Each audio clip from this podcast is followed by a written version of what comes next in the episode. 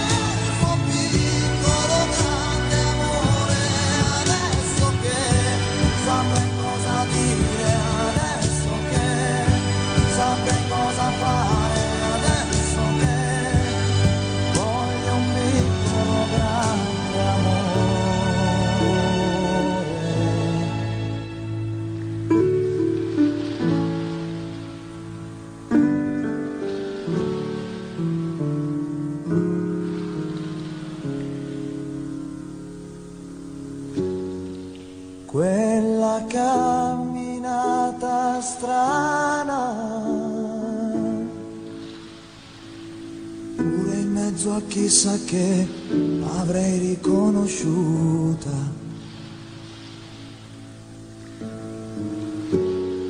Mi diceva sei una frana, ma io questa cosa qui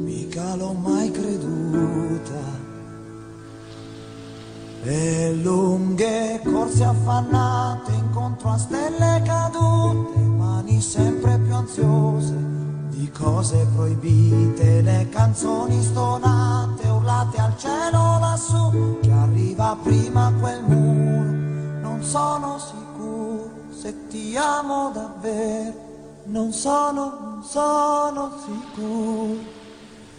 E lei, tutta ad un tratto, non parlava, male sì.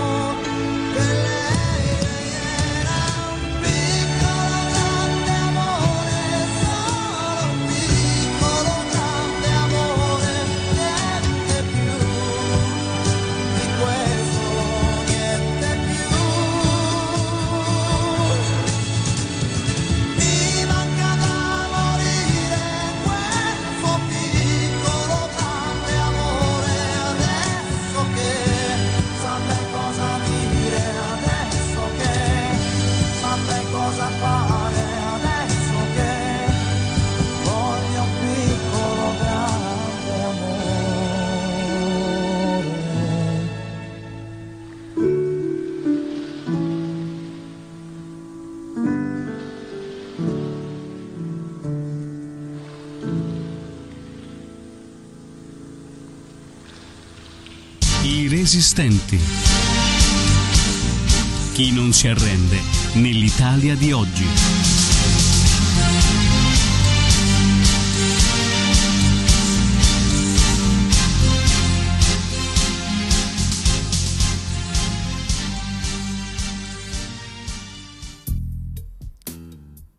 Buongiorno a tutti, sono Francesco Ferrari e conduco i Resistenti dai microfoni di Radio Rossellini. Siamo alla sesta puntata, se non sbaglio, e nel corso di questo nuovo appuntamento della nostra web radio scolastica eh, abbiamo esaminato varie problematiche, varie eh, sfaccettature eh, relative a questo importante tema che riguarda appunto una umanità, quella eh, presente, in particolare quella italiana che non vuole mollare e che resiste alle vicende spesso travolgenti della vita e questo è il nostro concept.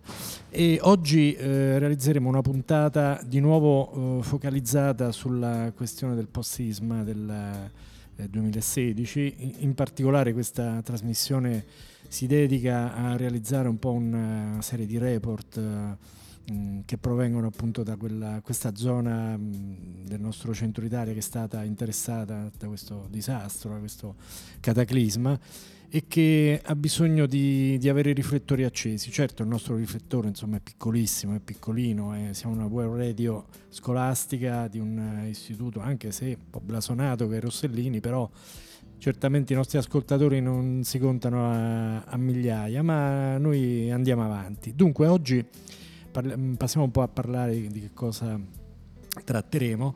Oggi ci ehm, collegheremo con una uh, persona che ehm, diciamo, è, abita, lavora, vive nel, nel cratere nella zona di, di, Norcia, di Norcia proprio, e mh, mm, gli chiederemo insomma, un punto di vista particolare, il racconto della, della, sua storia in relazione appunto a questo periodo non facilissimo di un di, di, un'esistenza, di una vita che è stata appunto quella di tanta gente, in particolare magari anche di questa persona che oggi noi contattiamo. Dopodiché passeremo a fare no, un squilletto, come si dice, al eh, versante marchigiano del, del cratere del sisma 2016, sempre ad Arquata, dove abbiamo ormai intessuto delle relazioni insomma abbastanza continuative. Ci collegheremo con una persona che ci racconterà un po' appunto come sta andando da quelle parti e ci manifesterà un po' il suo punto di vista e, e realizzerà insomma anche un po' di, di cronaca degli ultimi giorni, cosa sta accadendo, se la ricostruzione è cominciata e così via. Terzo ed ultimo episodio, questa ehm, puntata di Resistenti sarà leggermente più più breve per motivi um, diciamo, di varia natura, ci collegheremo con un ex allievo, Marco Pugnali, che anche lui eh, insomma è, è, un resistente perché eh, sostanzialmente è un operatore Steadicam, quindi per natura un, un operatore Steadicam deve insomma, avere una grossa capacità di sopportare il peso della macchina e quindi questo può diventare anche un elemento eh, metaforico dire, da, da, associare agli altri che sono certamente di, diversi. Allora, questo è un po' il nostro, la, sarà la nostra puntata. Ed ora, come facciamo sempre all'inizio, vorrei che ascoltaste questo bellissimo brano di Arisa, Ho cambiato i piani, che proprio anche questo ci, ci introduce magnificamente nel nostro, nel nostro concept di trasmissione. Prego.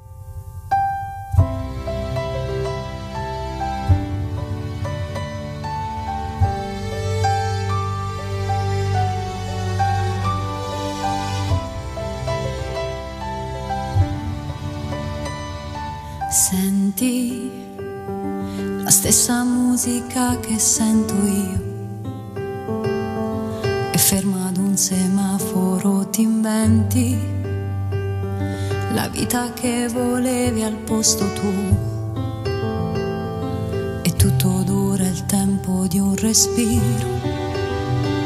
Sarà che io ti leggo nel pensiero di certi sogni posti, nei posti sbagliati, di abbracci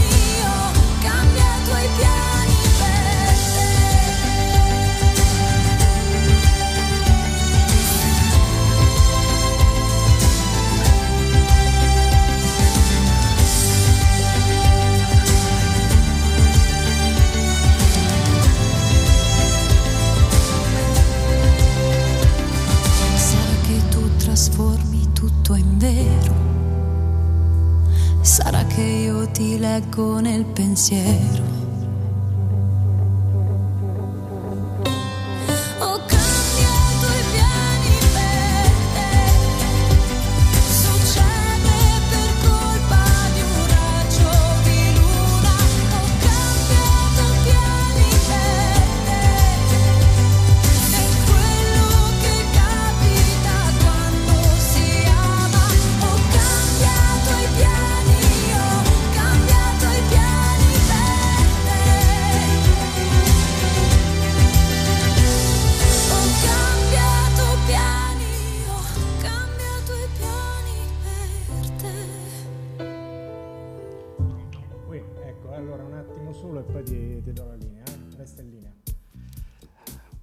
Allora, eccoci di nuovo in eh, linea con Radio Rossellini e abbiamo al microfono e al telefono un eh, caro amico eh, di Norcia, vive a Norcia, lavora a Norcia, eh, l'avvocato Valentino Angeletti. Ciao Valentino. Ciao, buonasera a tutti. Ciao. Allora, un, att- un attimo Valentino che abbiamo un problema di volumi, allora vediamo un po' di risolverlo. Par- parla pure. Allora sì ti sentiamo abbastanza bene. Se riesci a alzare un po' la voce è meglio. Allora, eh, Valentino è un, eh, dicevo, un caro amico e un professionista di Norcia. Vuoi, vuoi, raccontare, Valentino, di che cosa ti occupi?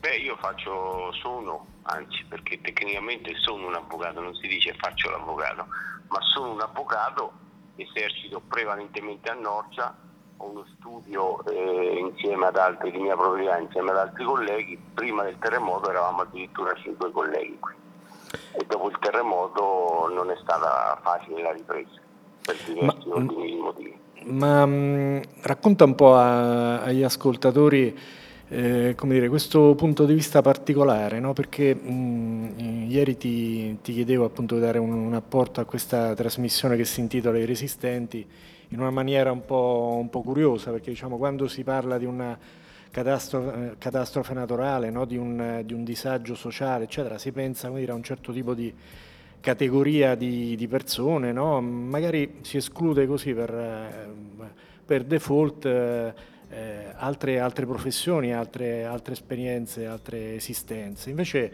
è un po' curioso gettare un po' una luce su come può aver vissuto un professionista, come è un legale, eh, un, un, disagio di questo genere, cioè c'è stato un disagio, non c'è stato, che cosa ti è successo dal punto di vista personale, familiare, ma anche e soprattutto direi sì, professionale. Beh, guarda, il problema eh, a livello personale, le difficoltà che hanno trovato tutti a Norcia, questo senso di sradicamento, di spaesamento, non è facile opporsi, eh, la, la, trasmissione si chiama resist- Resistenti, non è facile resistere a quella che è una catastrofe naturale. E cerchi di resistere, ma la forza della natura non è facile, non è facile resistere, quindi eh, bisogna essere capaci di adattarsi, di superare questo senso di spaesamento, questo scoramento che ti assale e cercare di, di ricominciare, di riniziare come legale le difficoltà eh, a livello proprio tecnico-processuale non ci sono state perché fortunatamente il legislatore ha previsto la sospensione dei processi.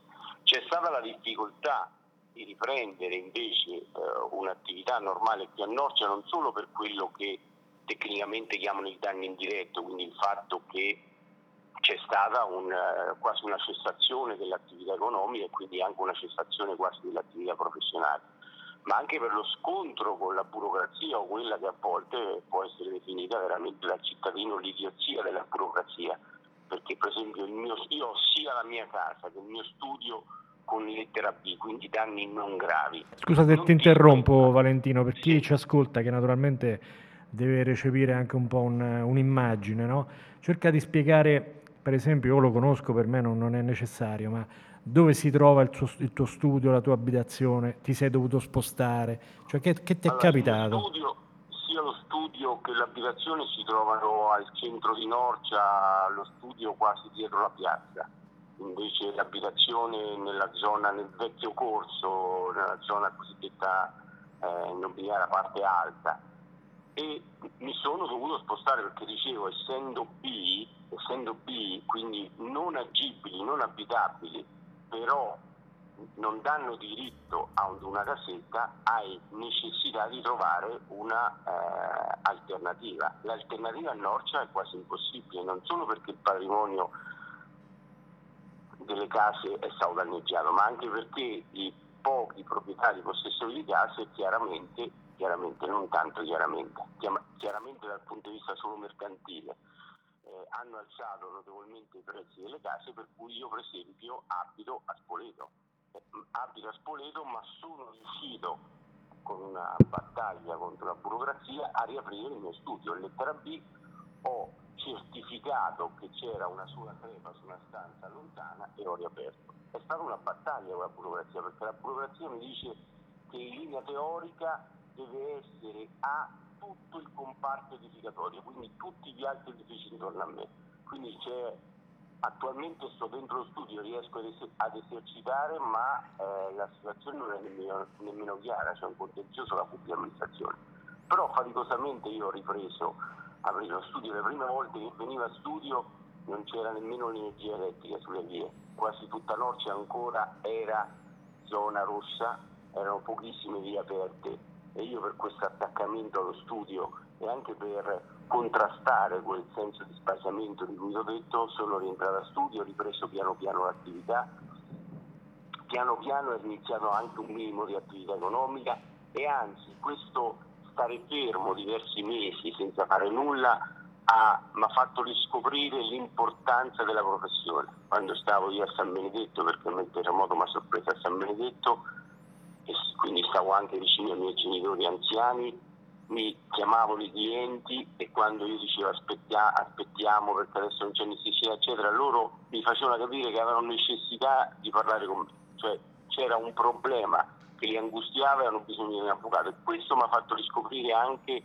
la nobiltà della mia professione che dopo tanti anni, circa 20, quasi 25 anni di professione, si tende a dimenticare l'importanza della professione. Questo per me è stato molto importante. A, a diventare un po' routine tecnica, no?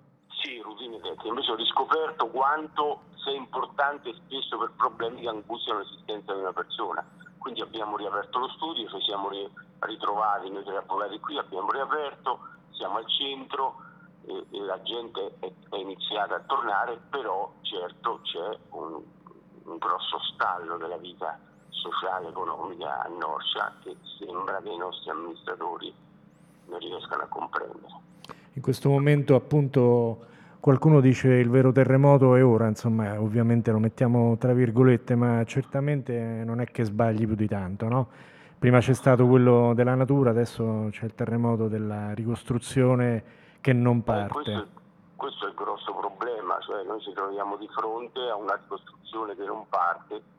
Gli stessi dati della pubblica amministrazione del commissario straordinario pubblicati il 30 ottobre, quindi l'anteprima dell'anniversario del nostro terremoto, dico il nostro terremoto perché il terremoto che è stato sconvolgente per me è quello del 30 ottobre, eh, eh, fanno capire che all'interno del cratere poco più del 2% dei cantieri sono stati aperti. E questo oh, eh, fa capire una fotografia chiarissima del fatto che la ricostruzione nemmeno si può dire stenta a decollare, è quasi ferma e questo comporta, eh, il fenomeno della ricostruzione ferma comporta anche una sfiducia nella gente che all'inizio aveva ripreso vigore ma adesso è un momento quasi di stallo. E quindi l'esigenza del cittadino innamorato del proprio paese di cercare di eh, l'alternativa che abbiamo di fronte o, o è chiudersi eh, o è aprirsi per bene, per, se, per davvero alla fine anche con una sorta di cattiveria verso gli altri oppure eh, risollecitare una vera partecipazione. Lo dicevamo per il comitato che ci vede partecipanti insieme, Francesco per il comitato per la Basilia di San Benedetto e lo diciamo adesso per l'altro comitato per la rinascita di Norcia. Ti volevo, eh, ti volevo mh, mm, sospendere per un secondo, Valentino, mi auguro che non... Eh, ti arrivino clienti nel frattempo perché so che sei a studio, vorrei dare per eh, un minuto almeno un, un break musicale, tu rimani in linea e poi vorrei proprio vederti sulla seconda parte di questa um, bella telefonata che stiamo regalando agli ascoltatori con questa tua testimonianza e sentirti su proprio tua, um, il tuo apporto, la tua partecipazione diciamo come cittadino e come anche innamorato anche del, della politica, possiamo dirlo, no? nel senso più nobile del termine, in relazione a alcune emergenze che sono appunto insorte eh, per il sisma. Uno è quello della Basilica di Norcia di San Benedetto e l'altro è quello proprio appunto della ricostruzione che ha insomma un, dei tempi veramente un po', un po' troppo lunghi. Allora, un brevissimo break, rimani in linea per favore. Eccoci,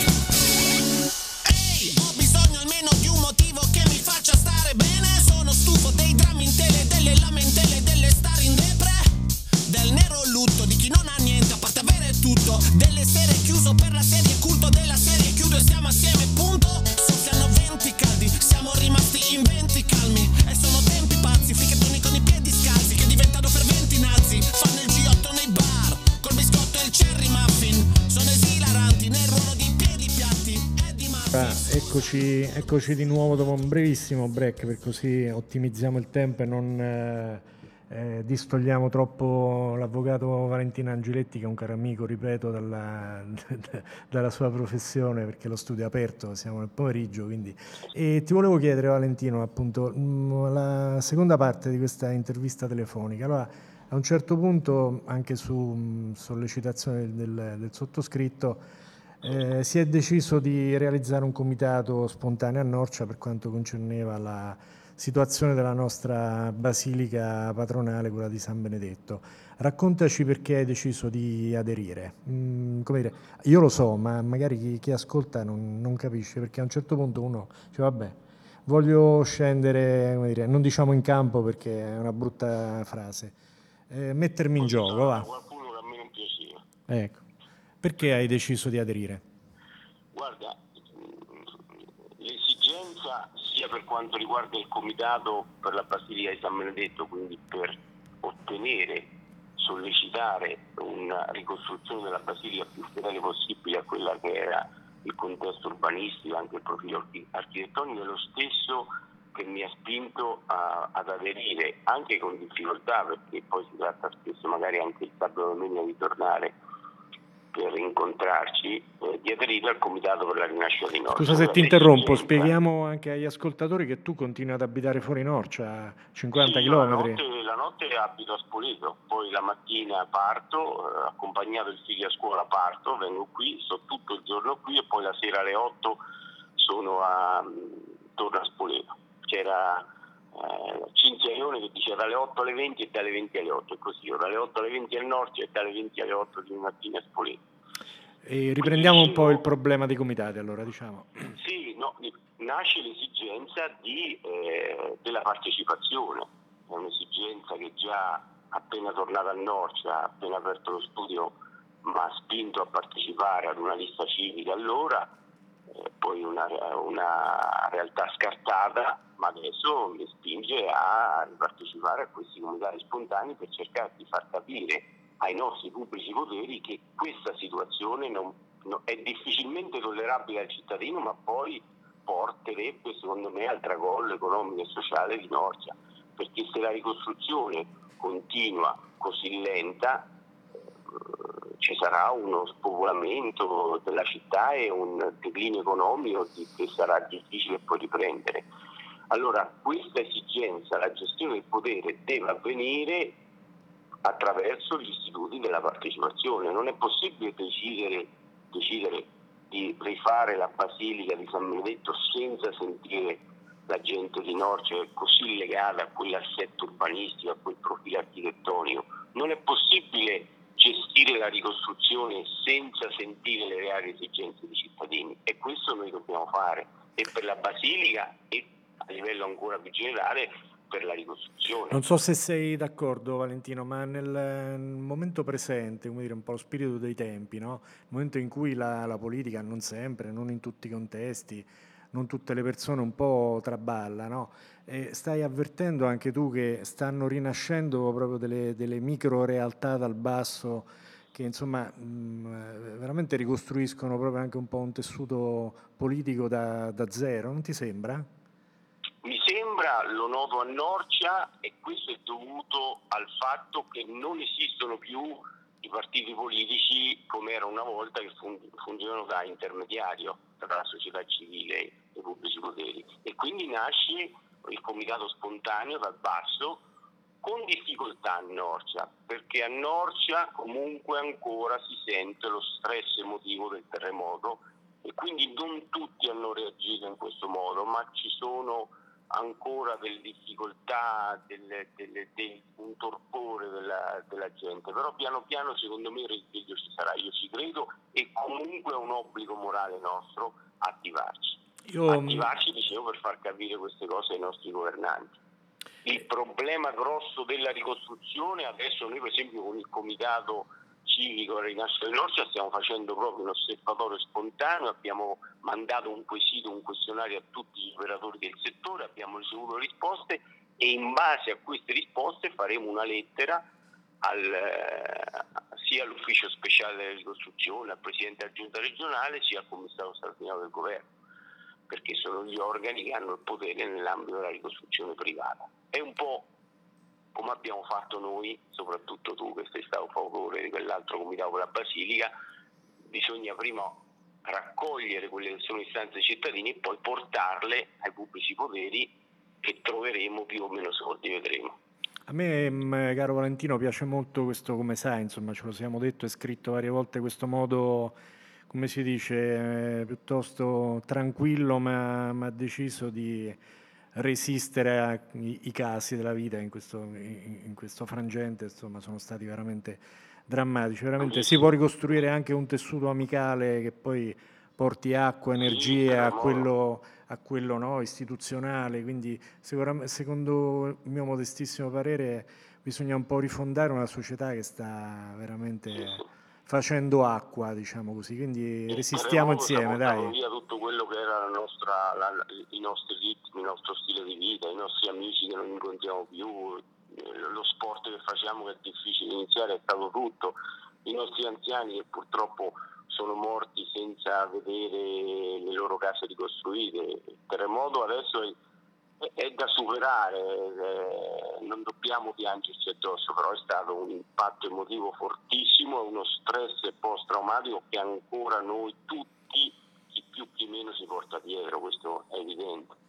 Allora, io ti, ti ringrazio tanto, se vuoi concludere con eh, una frase che ti possa stare a cuore come messaggio, se vuoi anche un po' sintetico, quasi promozionale, fai pure, altrimenti ci salutiamo e ci abbracceremo quando capito da quelle parti. Che ci vuoi no, dire, parola, diciamo? No, a me piace moltissimo la parola usata da voi.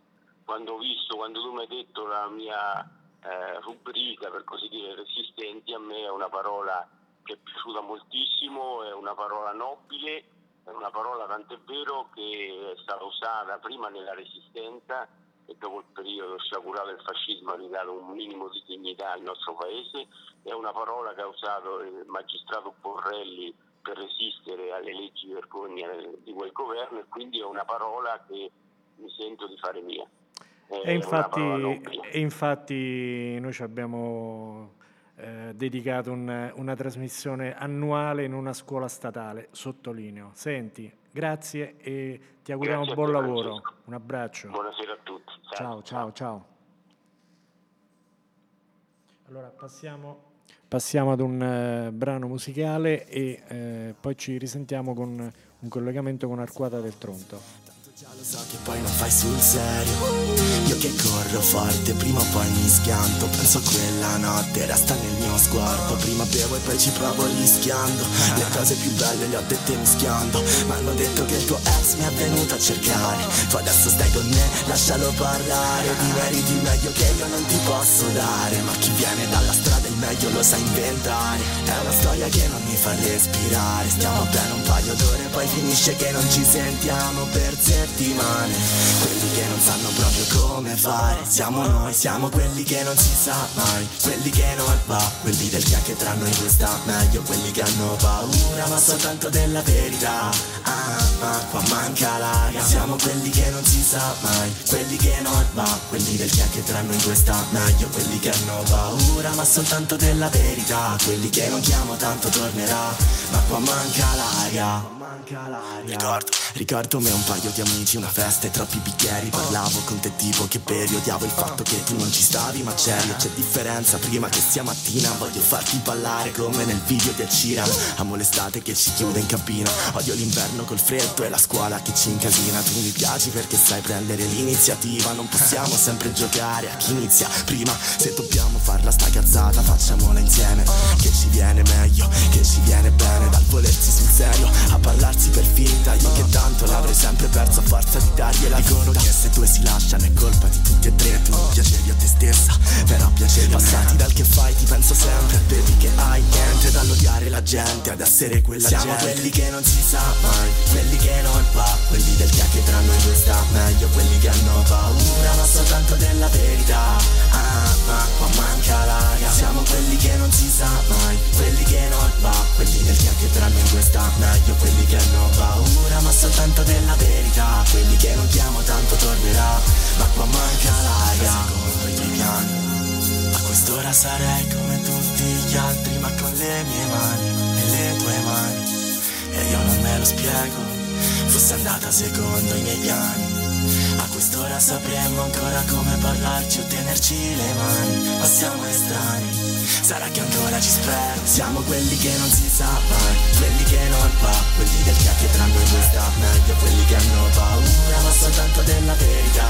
Ah, ma qua manca l'aria. Siamo quelli che non si sa mai Quelli che non va Quelli del che tra noi due sta meglio Quelli che hanno paura ma soltanto della verità. Quelli che non chiamo tanto tornerà Ma qua manca l'aria. Negli occhi i soldi non bastano mai Su una strada che non ti ha mai reso uomo Amico sappi che qua manca l'aria. E ti pensavo sti giorni, non so più cosa fai, non so più chi sei e con chi stai, baby sappi che, qua manca l'aria. Siamo quelli che non si sa mai. I resistenti. Chi non si arrende nell'Italia di oggi.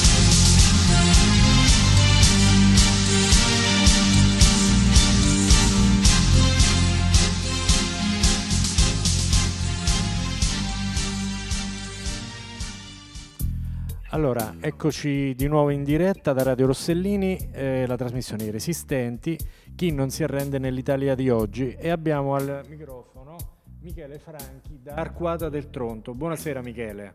Buonasera a tutti.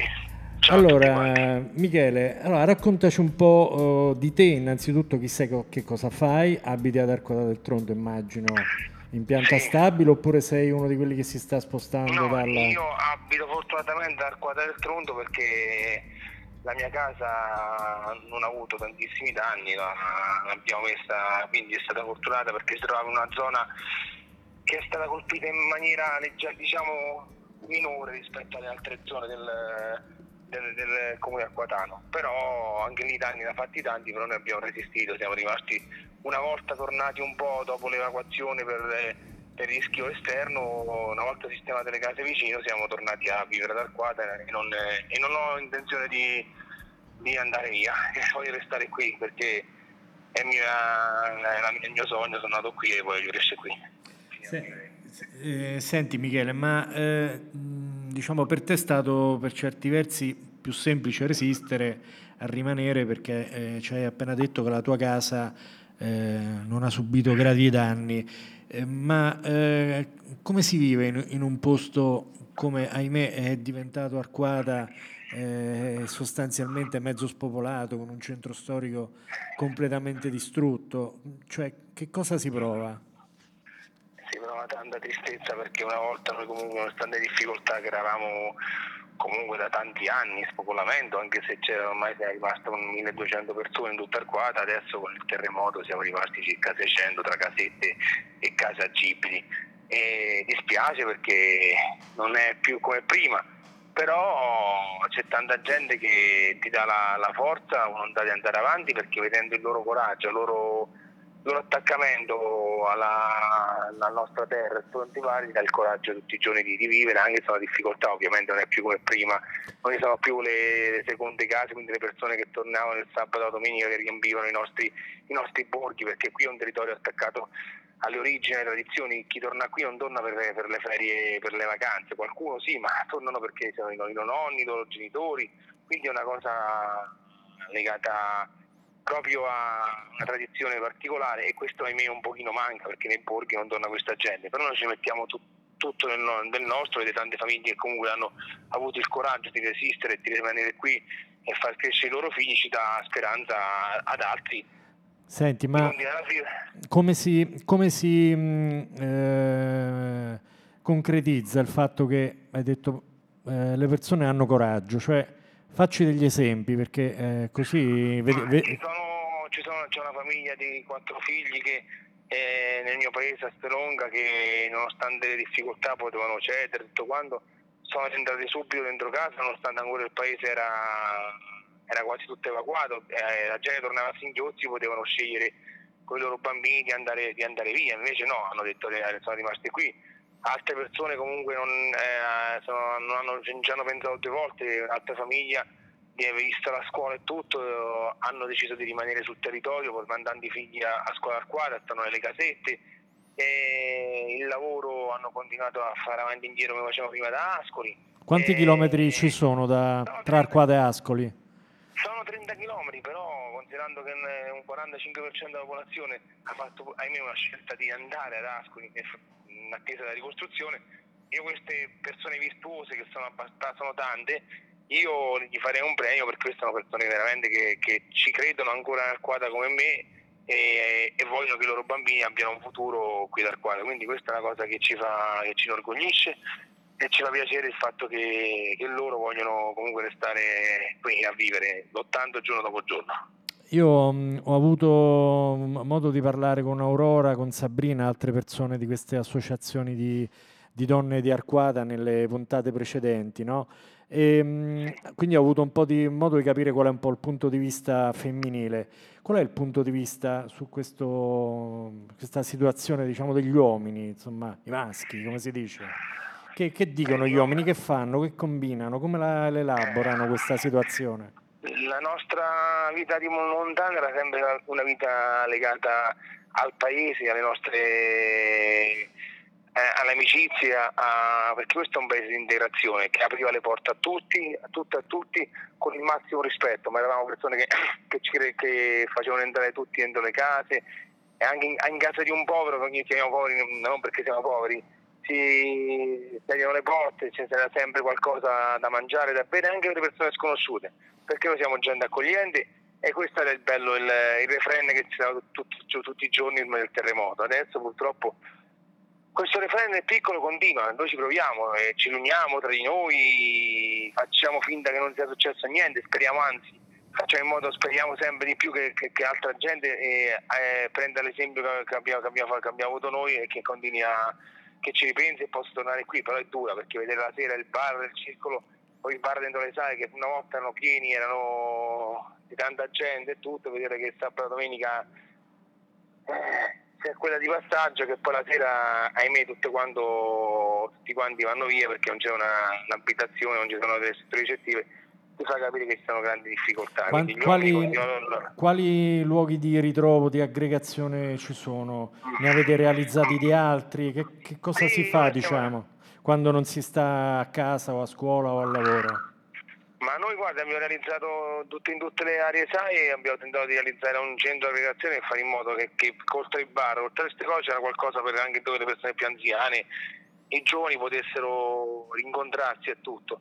Ci sono queste strutture a Pretare, c'è la in costruzione a Stelonga, un'altra a Borgo 2 e un'altra a Pescara. E si va lì, si, si crea di, si sta insieme, si, si, si fa forza uno con l'altro. Si fanno feste, Eh, Michele? Si rius- realizzate delle feste, che ne so, i compleanni oppure delle feste particolari, sì, sì, patronali? ci sono delle feste che si possono fare lì, per interpretare facciamo la festa degli anziani, adesso Natale si faranno delle cose, cioè c'è, c'è la voglia di andare avanti, di que- quelli che sono rimasti e quelli che, che vogliono tornare qui comunque, che tornano nonostante difficoltà, che si appoggiano chi nella sala dei parenti, chi in qualche casa agibile o in qualche struttura di fortuna, eh, c'è sempre voglia di, di andare avanti, di stare insieme e, e di sperare che veramente riparta questa costru- ricostruzione perché noi siamo convinti che, che Arquata possa tornare ad essere quella che era prima, forse non saranno le stesse, le stesse case, non ci saranno le stesse, non tutte le, persone, ma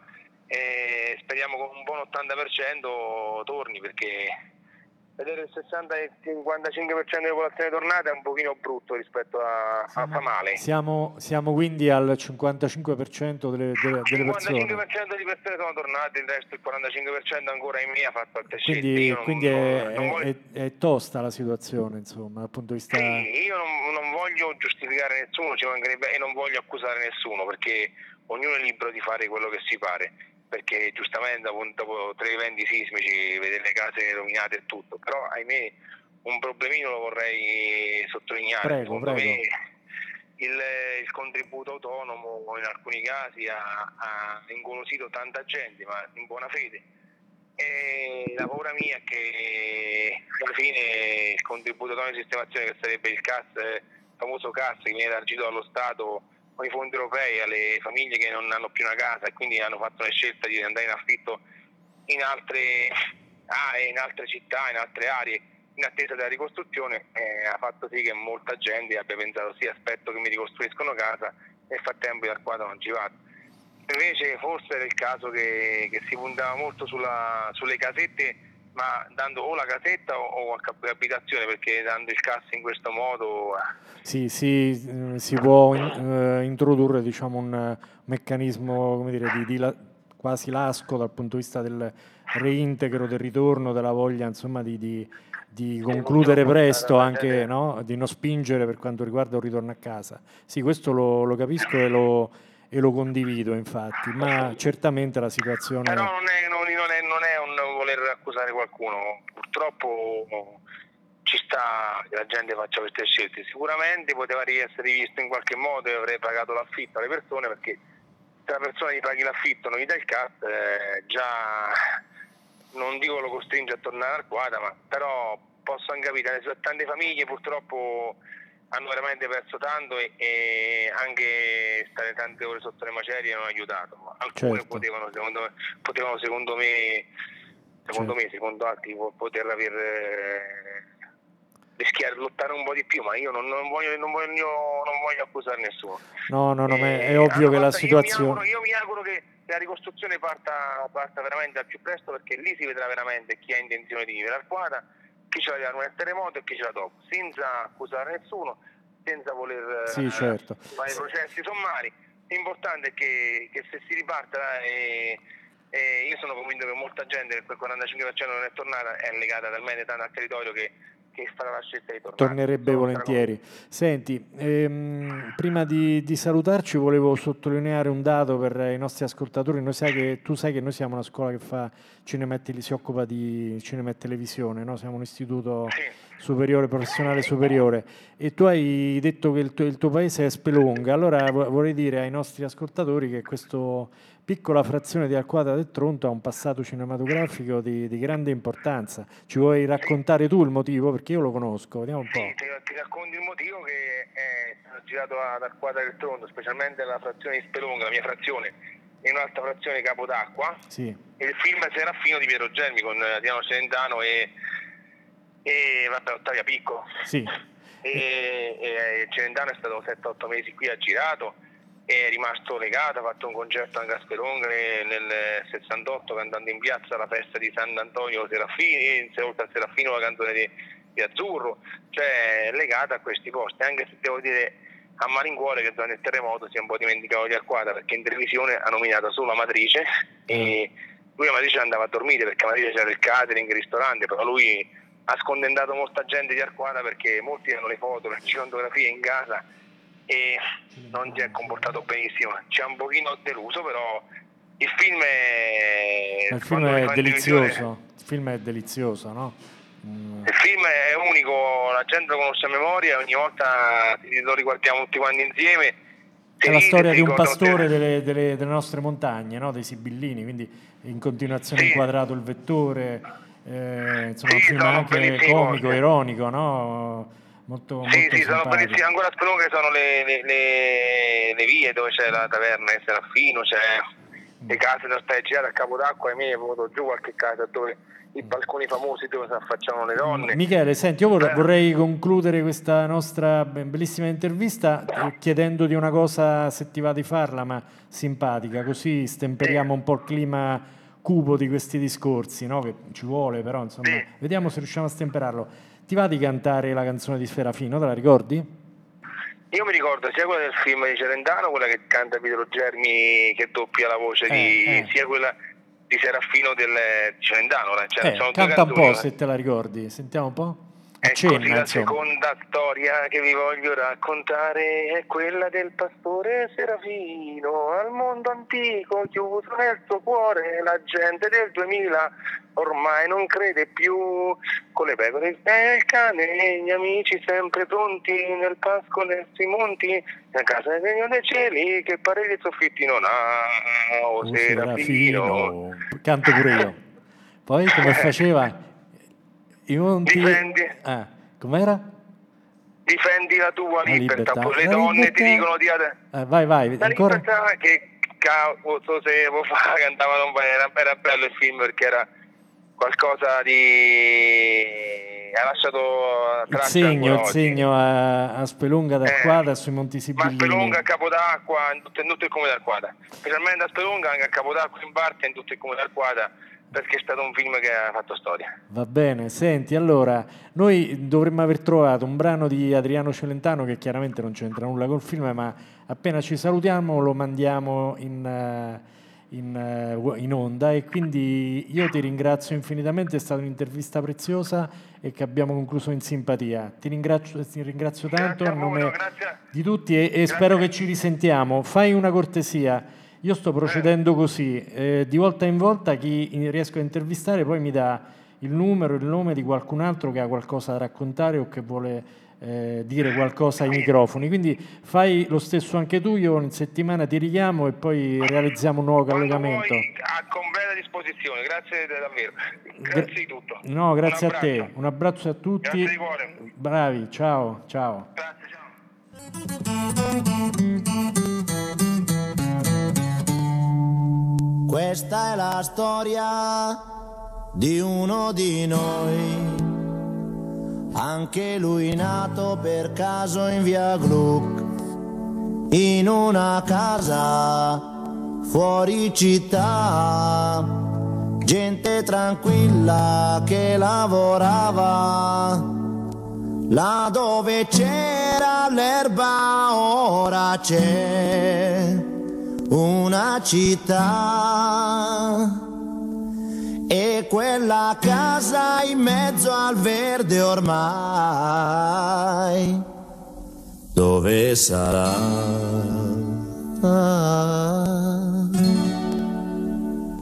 Questo ragazzo della via Gru si divertiva a giocare con me, ma un giorno disse vado in città e lo diceva mentre piangeva. Io gli domando amico non sei contento? Vai finalmente a stare in città, la troverai le cose che non hai avuto qui. Potrai lavarti casa senza andare giù nel cortile. Mio caro amico disse qui sono nato e in questa strada ora lascio il mio cuore.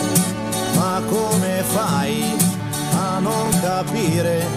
È una fortuna per voi che restate piedi nudi a giocare nei prati, mentre là in centro io respiro il cemento, ma verrà un giorno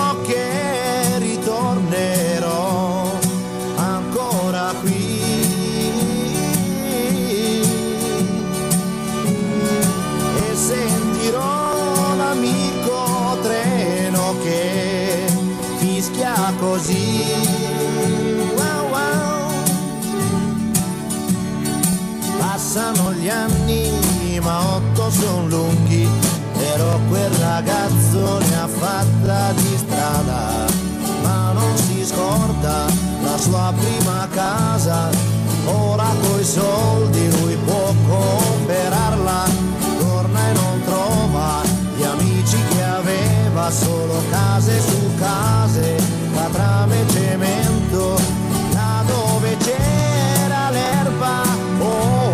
ora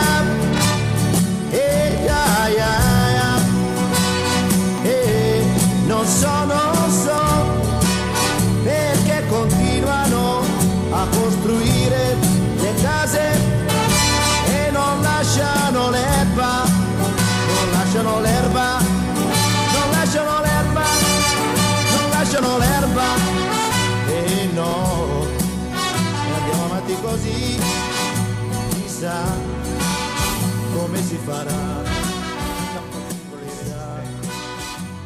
Chissà come si farà.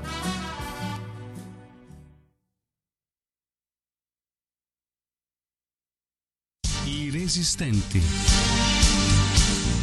Chi non si arrende nell'Italia di oggi.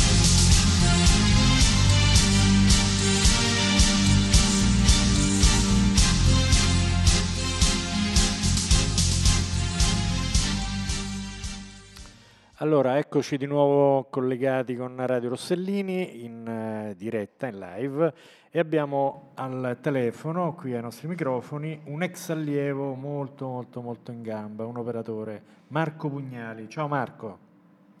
Salve, buonasera prof. Allora, mh, ti ho chiamato nel- nell'ambito di questa nuova trasmissione intitolata I Resistenti, che insomma si occupa di in primis di società, di questioni insomma, collegate con eh, il momento storico anche che sta vivendo specificamente l'Italia, ma mh, nel prosieguo di, questo, di queste tematiche in, in trasmissione poi affronteremo anche altri ambiti, non eh, squisitamente solo nazionali. Oggi però ti volevo eh, sentire e sollecitare su- sul fatto che tu sei un operatore Steadicam, quindi eh, ami la Steadicam, poi spiegherai agli ascoltatori di che cosa accidenti si tratti, perché per me è scontato, ma per chi ascolta magari no, e che è un tipo di, di macchina e di apparato che esige una grandissima dote di resistenza proprio fisica, ma anche mentale. Allora, eh, esatto. che ci racconti Marco? Allora, prima di tutto presentati un po'.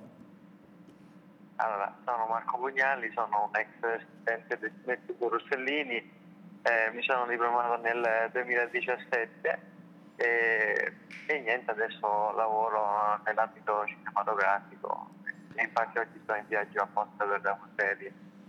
Allora, Steadicam, eh, racconta come, come funziona questo strumento. Ehm, niente, molto semplice. Allora, praticamente è un, eh, un attrezzo che permette di fare delle riprese stabilizzate, quindi eh, è composto da un corpetto, da un braccio e dallo sled. Eh, questo attrezzo appunto viene messo ehm, addosso ed è per questo che, ehm, come diceva lei, eh, c'è bisogno di una, di una certa resistenza fisica. Ehm, niente, è composto da questo braccio nel cui interno sono presenti delle molle che ehm, ammortizzano diciamo, tutti i movimenti che il nostro corpo eh, trasmette.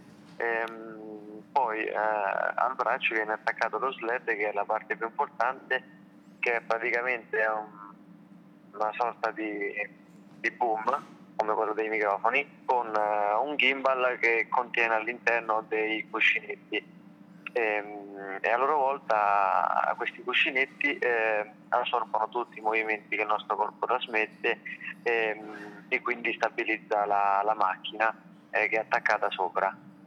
L'oper- eh, l'operatore Steadicam deve avere diciamo, una preparazione proprio anche atletica di palestra? Eh, so, diciamo so che... che... sicuramente non è una cosa che possono fare, eh, non è una cosa che può, può fare chiunque, sicuramente serve una persona abbastanza robusta, eh, abbastanza, messa abbastanza bene con la schiena, eh, perché comunque sia, soprattutto in ambito cinematografico, si parla di pesi molto, molto importanti, ehm, come ad esempio sui 40 kg. Ehm, quindi sicuramente uno deve avere una buona preparazione fisica. Senti, e ehm, ti è capitato di eh, lavorare sia a delle eh, audiovisivi di carattere filmico che anche televisivo. No? C'è una differenza tra queste due modalità di impiego per quanto concerne proprio la, la resistenza fisica e anche mentale dell'operatore, perché poi non c'è solo il fisico, bisogna anche mantenere una prestazione eh, mentale e, quindi anche esecutiva com- completa nel tempo con, eh, con un notevole disagio certo. no? per certo. sopportare questo peso. Sì. Quant'è il peso, ma, Marco? Scusami. Il peso quanto è più o meno? Sì. Eh, dipende, dal livello cinematografico si arriva anche sui 40 kg. E per quanto tempo eh, al massimo si può sopportare, dice de, della serie, finché uno gliela fa? Ma eh, diciamo, c'è per esempio un, un, limite dato da qualche regola, da qualche insomma, regola anche ma legale? Io, io, onestamente io sapevo che c'era qualche, qualche, regola, ma in realtà sul set ovviamente non è, non è che c'è, c'è un, tempo, nel senso magari una scena può durare da 1, 2, 3 minuti e se dura 1, 2, 3 minuti uno eh, deve resistere per quel determinato tempo, poi se è un piano sequenza durerà di più, quindi eh, ecco queste sono le tempistiche. Eh, a te, poi... a te, piace resistere oppure è una cosa che ti snerva? Evidentemente immagino che se hai scelto questo tipo di strumento e di, di, apparato, probabilmente ti piace cimentarti con questo problema. Che, sì, che... Ovvio, è, è, proprio quello che fa la differenza anche tra, eh, per, cioè nel senso anche quello che fa la differenza per diventare un buon operatore, cioè nel senso non essere soltanto eh, bravi nel eh, usare la steady, ma anche eh, aver resistito un determinato tempo, no? Certo. E, ci sono operatori top a livello cinematografico che eh, in determinate situazioni non hanno neanche bisogno di, di poggiarla su stativo ma riescono a fare magari eh, una o due scene consecutivamente.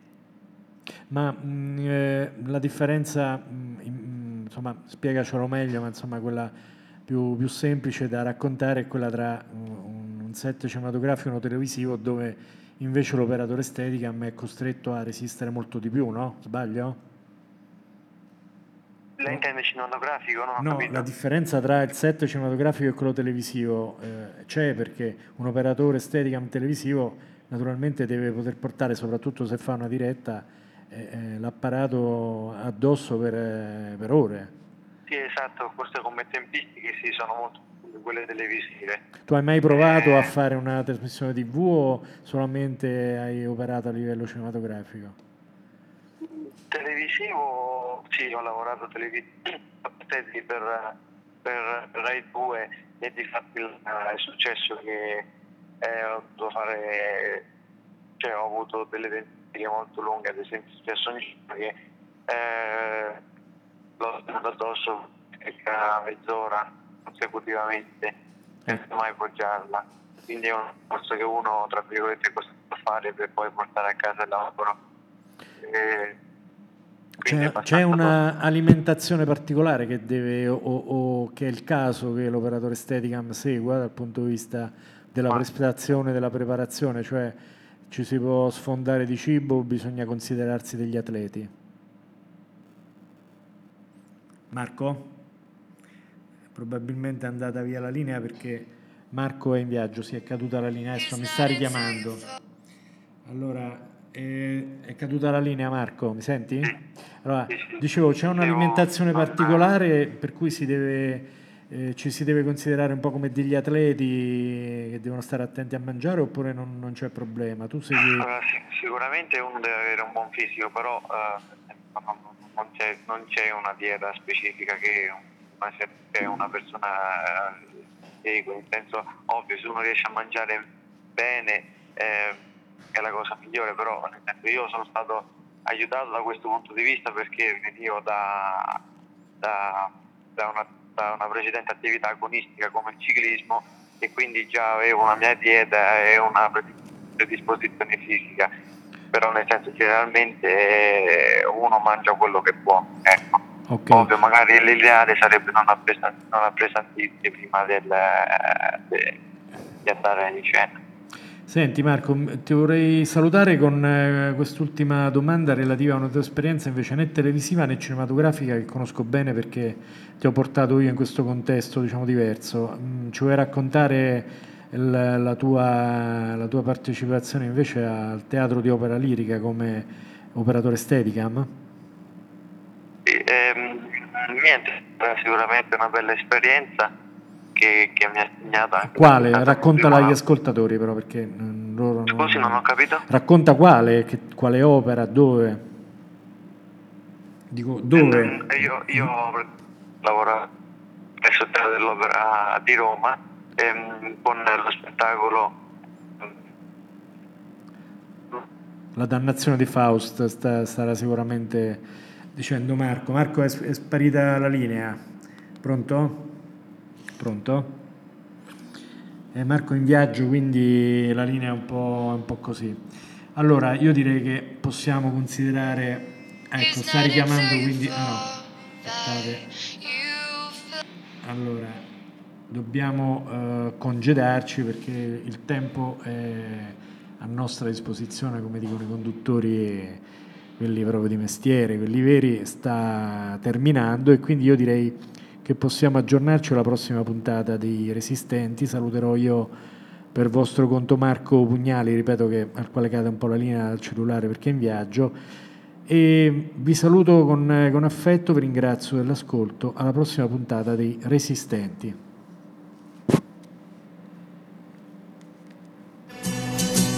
le case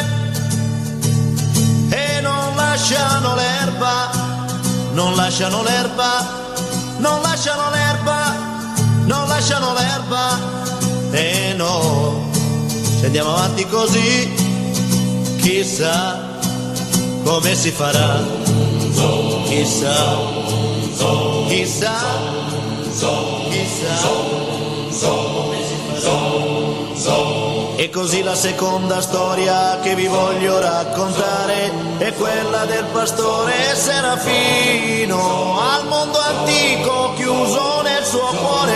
La gente del 2000 ormai non crede più. Con le pecore e un cane fedele, tre amici sempre pronti nei pascoli sui monti, a una spanna dal regno dei cieli, viveva felice così. O Serafino,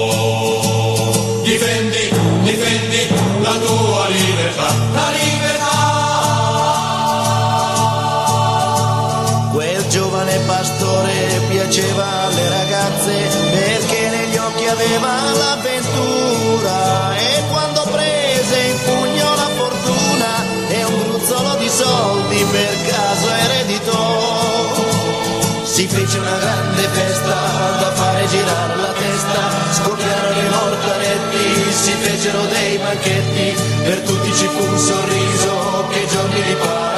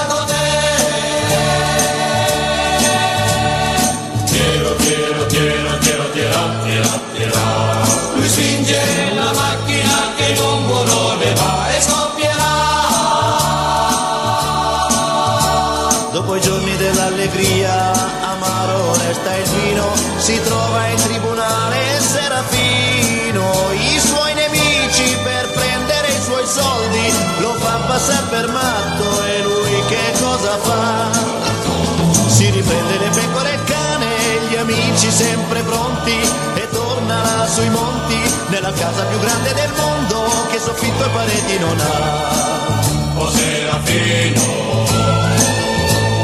difendi, difendi la tua libertà, la libertà. Ti voglio bene.